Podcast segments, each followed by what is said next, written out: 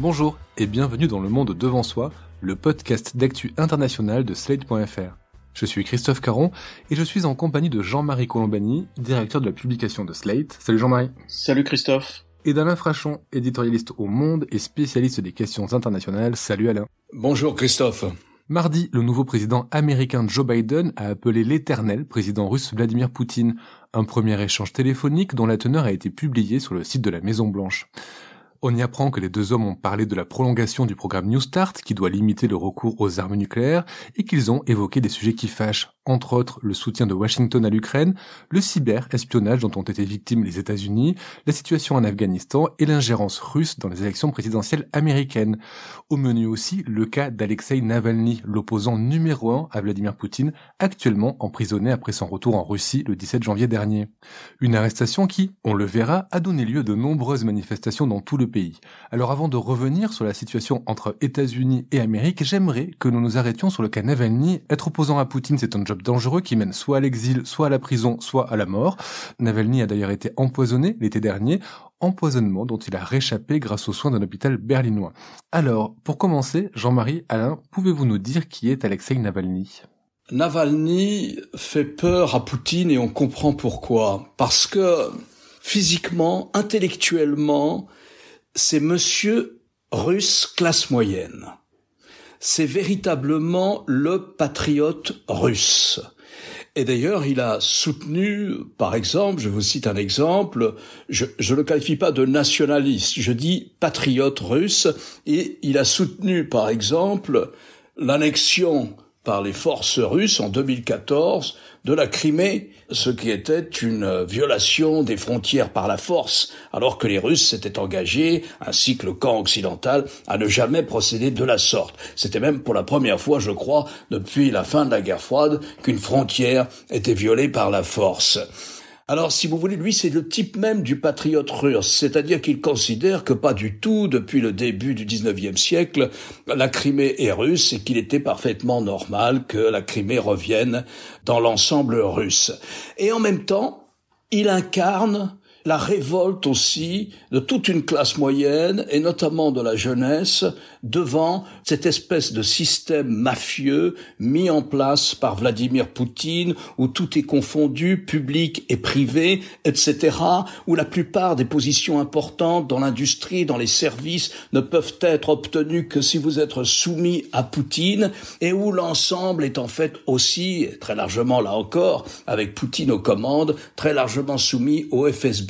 Tout cela intégrant de manière quasiment structurelle comme une composante essentielle du système Poutine une extraordinaire corruption. Et c'est là-dessus que Navalny s'est fait connaître. Navalny a exploité toutes les possibilités qu'offre Internet. Il faut dire à ce sujet que Poutine, contrairement par exemple au régime chinois, n'a pas développé, il commence seulement à le faire d'ailleurs maintenant, mais n'a pas développé un contrôle strict d'Internet comme celui qui existe en Chine où vous, avez ce qu'on appelle la muraille de feu qui fait que Internet est sous le contrôle absolu du parti, ou à peu près du parti communiste chinois. Ce n'est pas le cas en Russie. Donc Navalny, lui, a su profiter euh, être extrêmement euh, intelligemment de toutes les ressources que lui offrait Internet pour manifester son opposition au régime, obtenir des élections plus libres, présenter des candidats, faire connaître sa plateforme, plateforme qui tourne essentiellement autour de la question de la corruption.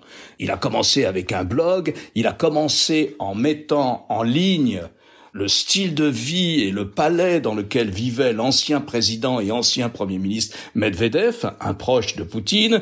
Et puis, vous savez, il y a cette fameuse vidéo dont on a parlé ces derniers jours qui montre un gigantesque domaine au bord de la mer, Noire, avec un palais, une patinoire souterraine, une, patinoire pour jouer au hockey, une sorte de mini casino aussi, qui serait la résidence de Poutine au bord de la mer Noire. Cette vidéo a été vue par près de 100 millions de personnes. Autrement dit, tout russe adulte, probablement, a dû voir cette vidéo.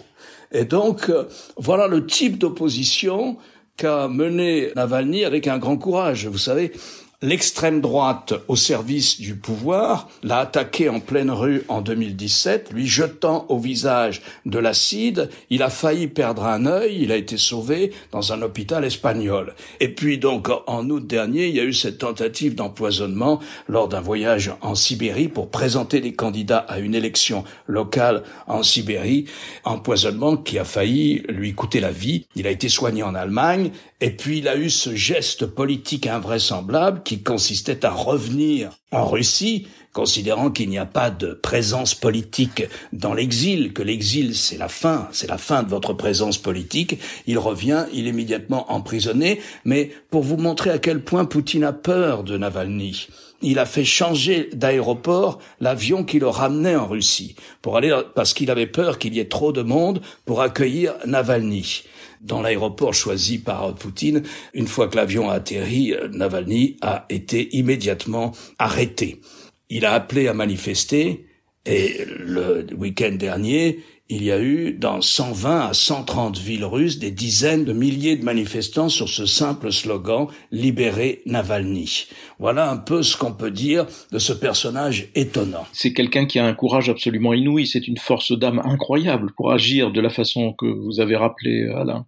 Oui, et qui rappelle les grands dissidents du temps de l'Union soviétique, qui rappelle toute la comparaison paraît légitime, Jean-Marie, avec, euh, avec Sakharov, par exemple, ou Elena Bonner, qui étaient les grands dissidents euh, placés en exil en Sibérie par le régime soviétique. Et alors, à un moment, Poutine, la seule fois où il a évoqué Navalny, d'ailleurs, c'est pour dire, je crois, sous une forme qui traduit son goût pour l'humour noir, que s'il avait été, euh, si les services officiels avaient été à l'origine de l'empoisonnement, eh bien, ils auraient réussi évidemment à l'empoisonner à le tuer, en oubliant le fait que Navalny doit son salut au réflexe du pilote. Car si le pilote n'avait pas atterri en urgence dans un endroit où il n'était pas prévu qu'il atterrisse, Navalny n'aurait jamais été sauvé. Si l'avion était arrivé au bout de son voyage, Navalny avait le temps de mourir dans ce. Donc euh, c'est une forme d'aveu presque comme l'opposition démocratique a été totalement muselée, qu'un certain nombre d'opposants d'ailleurs ont été éliminés physiquement, que les journalistes sont pour la plupart sous contrôle quand certains ne sont pas assassinés, évidemment, Navalny prend la place et occupe la place de ce qui devrait être une opposition euh, organisée démocratique. Or, lui, il n'est pas dans un schéma où il construit une alternative politique, il est dans un schéma où, encore une fois, il révèle la corruption du système et il, permet ainsi une protestation ancrée sur ces euh, révélations, en, sachant que peut-être tous les Russes ne savent pas qu'ils euh, sont aux mains d'un clan, d'un véritable clan, avec euh, des oligarques ici et là. Et d'ailleurs, quand les oligarques, il faut se souvenir de ce qui se passait il y a quelques années, quand les oligarques ne sont pas disciplinés et ne sont pas soumis, ils disparaissent ou ils sont en prison comme Khodorkovsky.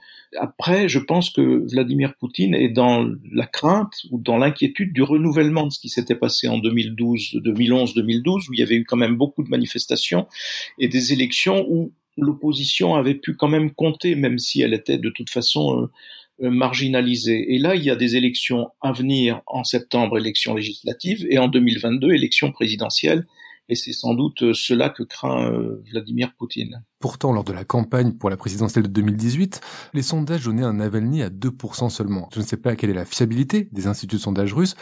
Est-ce que la menace Navalny est réelle pour Poutine? C'est une menace dans la tête de Vladimir Poutine, parce qu'encore une fois, comme l'opposition démocratique est muselée et qu'elle n'a pas la possibilité d'exister, c'est le seul réceptacle d'une protestation. Et cette protestation, on a vu qu'elle pouvait exister malgré les menaces, malgré les milliers d'arrestations. On va bien voir ce qui se passe ce week-end, puisque de nouveaux appels à manifester sont lancés pour dimanche. On verra bien, alors que là, vous avez vu, il y avait beaucoup de monde, malgré des arrestations par plusieurs centaines, et donc euh, avec une poigne de fer. Donc je pense en même temps que le régime est en train d'évoluer vers, euh, enfin d'évoluer. Il est devenu ou il devient de plus en plus une dictature, alors que jusqu'à présent on avait tendance à dire oui c'est un régime autoritaire, etc. Il y a des élections, ainsi de suite. Là on voit bien que de plus en plus ça devient une dictature. Christophe, euh, vous interrogez sur la menace réelle que présente euh, Navalny, mais la mesure de la menace, c'est la répression. Des milliers d'arrestations depuis son retour, et lui-même va tomber sous le coup d'une loi agent de l'étranger. On va bien trouver quelques financements, on va bien, si vous voulez, banigancer un procès dans lequel on trouvera quelques financements. Moi, je pense que la mesure de la menace, elle est donnée par l'ampleur de la répression. Est-ce que pour résumer, on peut dire que Poutine et Navalny sont d'accord sur le fond idéologique, sur les idées, mais diffèrent finalement par l'approche de l'exercice du pouvoir, autoritaire pour l'un et un peu plus démocratique pour l'autre? Écoutez, moi j'ai parlé de d'ultra-patriotisme, d'autres diront que c'est un nationaliste russe, et à chaque fois on cite le même exemple, le fait qu'il est approuvé, comme semble-t-il 90% des Russes d'ailleurs, le fait qu'il ait approuvé l'occupation, l'annexion euh, de la Crimée en 2014 par les par les forces russes, par les forces spéciales euh, russes. À mon avis, c'est ça qui le rend d'autant plus dangereux, euh, si vous voulez. C'est que je suis d'accord avec vous, il n'est pas totalement étranger ou il n'est pas étranger à cette mouvance nationaliste euh, russe qui a approuvé les, interventions qui euh, les interventions militaires russes à l'étranger où, toute une partie de la fierté nationale euh, se confond avec le nombre d'interventions militaires russes à l'étranger. Mais je pense que il en fait partie, mais partiellement seulement, parce qu'il dénonce le système. Il dénonce le système, il est résolument opposé à ce système. Il y a une marge de liberté dans les élections, une très relative marge de liberté, mais il n'a jamais eu le droit de se présenter c'est encore une fois, ça vous donne la preuve de, de, la menace qu'il représente pour Poutine. Poutine ne l'a jamais autorisé à se présenter à une élection. On a toujours trouvé une sorte de trucage politico-juridique pour lui reprocher ceci ou cela. On fait pression sur sa famille, on emprisonne euh, son frère, on interpelle dans son appartement son épouse, sa femme, ses amis, ses relations, toutes ses relations, si vous voulez. Il est toxique. Mais s'il est toxique, c'est qu'il fait peur au régime, parce qu'il le met à nu. Alain, est-ce qu'il y a d'autres opposants à Poutine que Navalny qui seraient pas forcément dans ce camp nationaliste ou ultra-patriote, comme vous le dites, mais qui seraient des démocrates, des sociodémocrates ou même des gens plus à gauche? Non, il y a d'autres opposants, mais il y a une actualité qui est difficile à suivre. La Russie, vous savez, c'est le pays le plus grand du monde. Et en plus, il y a relativement peu de communication. Donc, donc, on ne sait pas bien ce qui se passe en province. On ne sait pas bien ce qui se passe à l'extérieur des grandes villes de l'ouest de la Russie. Mais Regardez les, les, les, tableaux établis par les organisations humanitaires, les organisations de défense des droits de l'homme, le nombre de journalistes tués, le nombre d'affaires de corruption, le nombre de gouverneurs qui tout d'un coup sont destitués par Poutine pour en mettre un autre plus proche de lui, etc., etc. Donc euh, on voit bien quand même qu'il y a dans l'ensemble de la Russie un mouvement d'opposition. Regardez l'ampleur géographique des manifestations. Elles ont lieu dans plus de 120, 120 à 130 villes, des noms que nous connaissons à peine, il faut bien le dire. Et donc il y a eu des manifestations dans tout le territoire pour réclamer la libération de Navalny. Alors les manifestants russes ne sont pas les seuls à demander sa libération. On a vu que Biden et les pays du G7 l'a demandé eux aussi. Est-ce que ça marche de mettre la pression sur Vladimir Poutine? Est-ce qu'il est du genre à céder comme ça aux pressions internationales d'une part et de l'opinion de l'autre? En tout cas, ça le gêne, donc euh, je pense qu'on va peut-être vers d'autres sanctions à travers ces, affaires. Euh, ce qui est sûr, c'est qu'aujourd'hui, Vladimir Poutine voudrait sans doute un autre type de relation avec les États-Unis. Il faut toujours se souvenir que sa grande idée stratégique, c'est de retrouver la puissance et l'influence de l'Union soviétique, et donc il n'y a rien de tel que de renouer un vrai partenariat face à face, partenariat avec les États-Unis. Et donc, à l'occasion de l'arrivée de Joe Biden, il y, aura forcément, euh, il y a déjà eu une première ouverture avec euh, la réconciliation sur le traité START, mais il y a aussi euh, de la part de Poutine probablement une demande de normalisation économique qui permette d'échapper justement aux sanctions, parce que la situation économique n'est pas bonne en Russie, et in fine, les sanctions finissent par porter leurs fruits. En tout cas, elles sont ad hominem aussi. Elles désignent des personnes, elles interdisent à certaines personnes de détenir des avoirs ici et là, ainsi de suite. Donc euh, il, va y avoir cette volonté de la part de Poutine probablement de renouer un fil euh, qui est mis à mal par euh, les actions russes, notamment en Ukraine. Et donc je ne sais pas comment Biden prendra le problème. Ce qui est sûr, c'est que L'invariant dans l'attitude de Poutine, c'est son attitude à l'égard de l'Union européenne, qu'il méprise et qu'il va continuer d'essayer de démanteler à travers le soutien qu'il apporte euh, aux forces d'extrême droite et aux forces populistes euh, en Europe. Et il va continuer d'essayer de diviser euh, l'Union européenne avec un point central qui est, alors pour le coup, un vrai levier aux mains des Européens, qui est l'affaire du gazoduc. Et le gazoduc est important pour la Russie, il est important aussi pour l'Allemagne, et donc il y a une marge de manœuvre pour les Européens pour faire pression sur euh, Poutine sur ce sujet à travers justement l'émotion suscitée par le, traitement infligé à Navalny et aujourd'hui à tous ceux qui l'entourent. On peut résumer, euh, les Américains ont, exposé un peu les grandes lignes que serait leur, politique euh, à l'adresse euh, de la Russie de Vladimir Poutine. Blinken, par exemple, a, a cité trois points. Il a dit dialoguer sur les questions d'intérêt mutuel, dialoguer avec les Russes et essayer de progresser sur les questions d'intérêt mutuel. Alors ça, on cite toujours naturellement le contrôle des armements nucléaires et c'est la prolongation sur laquelle se sont mis d'accord Moscou et Washington la semaine dernière. C'est la prolongation, par exemple, du traité START qui limite à 1500 ogives nucléaires l'arsenal nucléaire de l'un et de l'autre et qui met en place des systèmes d'avertissement et de protection pour pas qu'il y ait d'accident nucléaire. Ça, c'est la première partie, ce qu'on appelle le dialogue sur les questions d'intérêt général. La deuxième partie, disent les Américains, nous voulons contenir les actions belligérantes de la Russie. Alors ça peut être euh, en Libye, ils ont demandé le retrait des forces euh, des mercenaires russes de Libye, ça peut être ici et là, en Europe, euh, en Ukraine notamment. Et enfin, élever la voix pour défendre les droits de l'homme, c'est ça, voilà le mixte de la politique étrangère américaine de Joe Biden à l'encontre de la Russie. Il y a je dirais, une relative continuité, sauf sur un point qui est d'élever la voix pour défendre les droits de l'homme. Mais je crois que c'est un, un, chemin qui va être très difficile pour les États-Unis. Parce que si on rentre dans les détails, bon, il y a la question de la souveraineté de l'Ukraine, c'est-à-dire que les Américains vont continuer, ce qui était d'ailleurs la politique euh, euh, de l'administration Trump, à fournir des armes à l'Ukraine pour tenir en respect les sécessionnistes du Donbass, hein, du nord-est de l'Ukraine, qui sont manipulés ou appuyés ou soutenus euh, par Moscou. Ensuite, l'administration Biden a demandé, le président Biden a demandé un rapport complet sur la, la, grande opération de cyberespionnage, celle qu'on appelle Solar Winds, à laquelle les, Russes, parce qu'elle est attribuée aux Russes, à laquelle les Russes se sont livrés pendant neuf mois à l'intérieur même de des principaux ministères américains et de grandes entreprises privées américaines.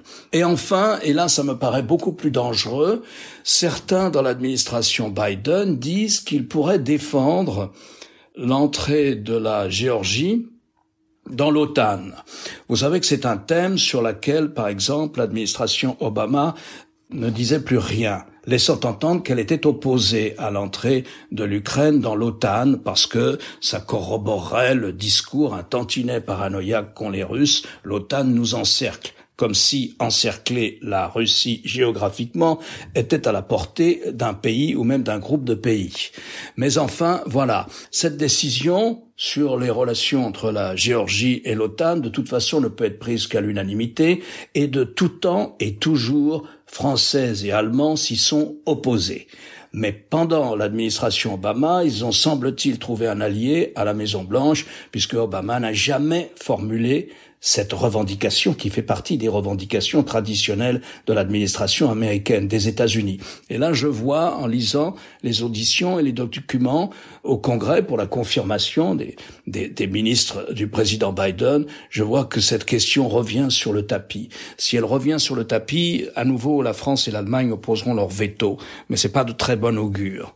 Voilà ce qu'on peut dire un peu. Ça peut être aussi un élément de pas de chantage, mais un élément de, menace euh, que l'on brandit comme cela sans avoir l'intention vraiment d'aller au bout, euh, de façon à voilà, ça peut faire partie du dialogue avec la Russie malgré tout sur le thème. Euh, voilà, si vous continuez de, de nous poser des problèmes, on peut aussi aller plus loin dans, dans ce sens. Paris avait dénoncé la tentative d'assassinat, d'empoisonnement en août dernier de Navalny. Est-ce que la France fait toujours preuve d'un soutien actif à l'opposant? En tout cas, la France a réagi, notamment en premier lieu par son ministre des Affaires étrangères. Mais ce qu'il faut voir, c'est que il y avait eu donc la réception de Vladimir Poutine à Brégançon par Emmanuel Macron à un moment où Emmanuel Macron plaidait pour un rapprochement stratégique avec la Russie parce qu'il considérait que son prédécesseur, François Hollande, avait été trop ferme vis-à-vis de la Russie et que cela nuisait au fond à, une bonne entente et qu'il fallait réintégrer une discussion avec la Russie qui porte sur euh, la sécurité collective.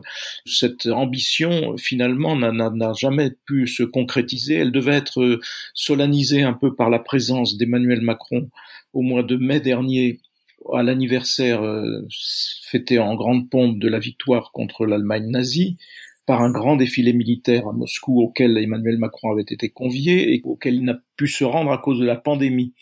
Et donc euh, il y a toujours cette perspective d'une visite d'Emmanuel Macron un petit peu solennelle pour euh, solenniser en quelque sorte le retour à une discussion. Or, en fait, cette discussion n'a jamais vraiment embrayé et on est plutôt dans une sorte de froid, de retour au froid en quelque sorte dans les relations entre la France et la Russie, notamment du fait de l'affaire Navalny et puis notamment aussi du fait que les, pour les Russes, la position allemande est plus importante que la position française. Et de ce point de vue-là, ils ont aussi des difficultés car l'Allemagne a pris beaucoup de distance vis-à-vis de la Russie, notamment en soignant Navalny et en établissant que Navalny avait été victime d'un empoisonnement. Donc, euh, s'agissant en tout cas des relations euh, franco-russes, elles ne sont pas ce que Emmanuel Macron aurait souhaité qu'elles deviennent et on est plutôt dans une, euh, à nouveau, dans, euh, on se regarde à nouveau peut-être un peu en chien de faïence. C'est une question clé, euh, celle que pose Christophe, que pose aussi la Chine, par exemple, de manière différente et à mon avis beaucoup plus importante du fait des relations économiques que nous avons avec la Chine, alors que nous avons relativement peu, relativement peu de relations économiques avec la Russie, même s'il y en a quand même, bien entendu, moins, beaucoup moins que l'Allemagne, mais il y en a quand même. Mais c'est une question clé. Quel type de dialogue entretient un pays occidental avec un pays comme la Russie ou avec un pays comme la Chine. Alors, le remède des diplomates, c'est de dire il y a deux types de dialogue. Il y a le dialogue sur les questions d'intérêt général qu'on pourrait appeler le dialogue stratégique. Alors, il y a le dialogue stratégique. Dans ce dialogue stratégique, la question des dissidents ne fait pas partie. C'est dans mon intérêt à moi, président français, président américain, premier ministre allemand, chancelier allemand, d'avoir un dialogue stratégique avec la Russie dans lequel ne vont pas interférer les questions de la dissidence ou des droits de l'homme en général. Alors nous allons parler climat, nous allons parler énergie, lutte contre euh, le réchauffement naturellement, euh, et nous allons parler contrôle des armements nucléaires et question relations stratégiques entre l'OTAN et la Russie, par exemple. Je te préviens si je fais des manœuvres, tu me préviens si tu fais des manœuvres. Euh, ce type de conversation.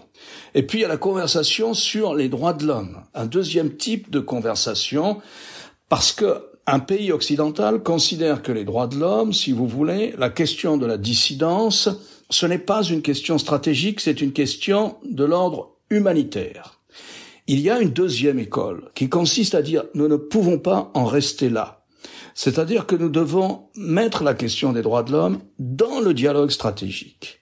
Alors nous nous mettons d'accord sur je te préviens quand tu fais des manœuvres, tu me préviens quand tu fais des manœuvres, mais on va faire ça si tu libères Navalny.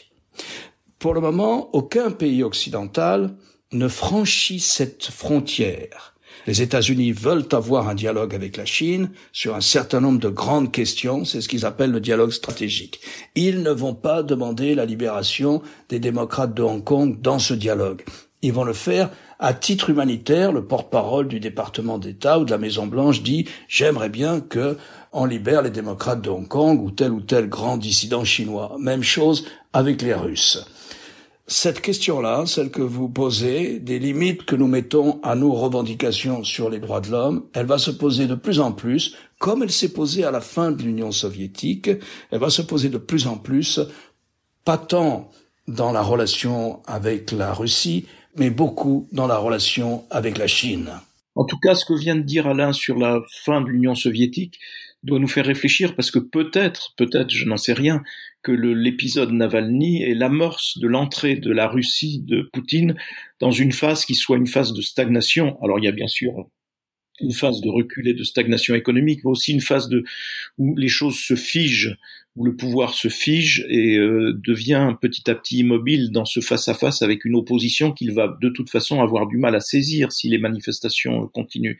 Et donc peut-être que ce moment Navalny sera peut-être un petit peu le début d'une lente euh, déliquescence du, du, système euh, du système Poutine. C'est en tout cas ce que certains observateurs en Russie disent entrevoir, même si il faut être euh, très prudent euh, là-dessus. Jean-Marie, merci. Je rappelle qu'on vous retrouve chaque jeudi sur France 24 dans l'émission Politique. Et Alain, on peut vous lire, vous, le jeudi aussi dans Le Monde et sur le monde.fr. Et d'ailleurs, je crois que votre dernière chronique porte sur la Chine. Absolument, justement, le type de relation, euh, le type de problème que la Chine pose aux pays occidentaux. Merci, messieurs, et à la semaine prochaine. Au revoir, Christophe. Salut, Christophe. Vous venez d'écouter Le Monde devant soi un podcast slate.fr à retrouver tous les samedis matins sur slate.fr ou sur votre application de podcast préférée. Si vous avez aimé, n'hésitez pas à vous y abonner et à nous mettre 5 étoiles.